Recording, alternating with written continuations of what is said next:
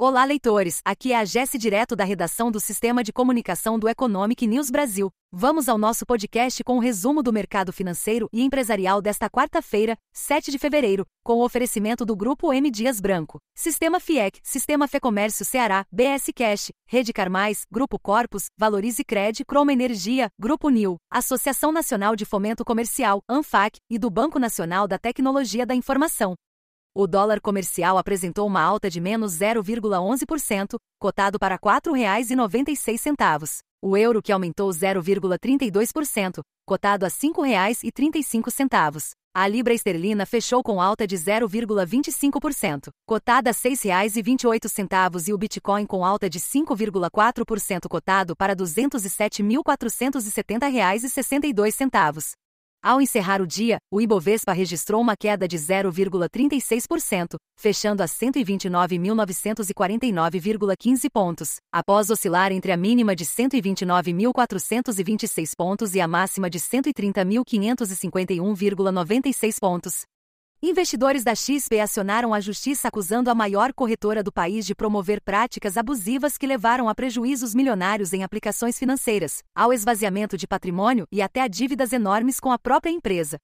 O ano de 2023 encerrou com um cenário desafiador para as empresas estatais do Brasil, que apresentaram o pior resultado em oito anos, com um déficit de 2 bilhões e 200 milhões de reais. Portanto, o déficit reflete uma tendência negativa que se estendeu por todo o setor público consolidado, de acordo com dados do Banco Central. No mês de janeiro deste ano, o Brasil teve um salto histórico nas exportações. Os números superam as expectativas anteriores. Sendo assim, as exportações brasileiras somaram 27 bilhões e 20 milhões de dólares, ou seja, um crescimento de 18,5% em comparação com o mesmo período do ano anterior. Os dados foram divulgados pela Secretaria de Comércio Exterior, do Ministério do Desenvolvimento, Indústria, Comércio e Serviços.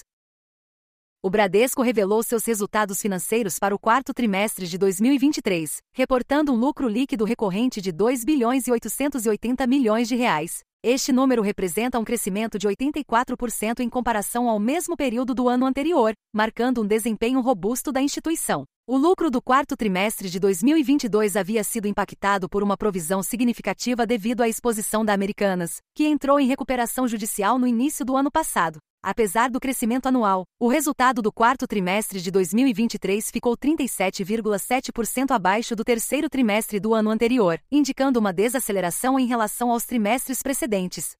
O Banco Digital Inter anunciou lucro líquido recorde de 352 milhões de reais em 2023 e de 160 milhões de reais no quarto trimestre do ano passado, puxado pelo aumento da carteira de crédito, que foi quatro vezes acima da média nacional, de acordo com a apresentação de resultados. O ganho do trimestre foi mais de cinco vezes maior que o do mesmo período de 2022, que ficou em 29 milhões de reais. Naquele ano, o banco teve prejuízo de 14 milhões de reais.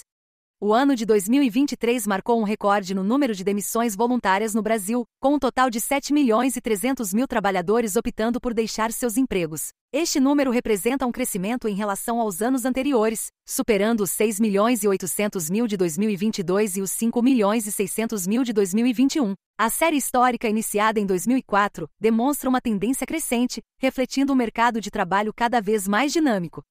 Esse podcast teve oferecimento do Grupo M Dias Branco, Sistema FIEC, Sistema Fecomércio Ceará, BS Cash, Rede Carmais, Grupo Corpus, Valorize Cred, Croma Energia, Grupo NIL, Associação Nacional de Fomento Comercial, ANFAC, e do Banco Nacional da Tecnologia da Informação. Para conferir essas e outras notícias, acesse nossa página economicnewsbrasil.com.br. Siga nossas redes sociais e participe dos nossos canais no WhatsApp e no Telegram através dos links no portal. Nos siga também no LinkedIn. Economic News Brasil, só notícias de valor.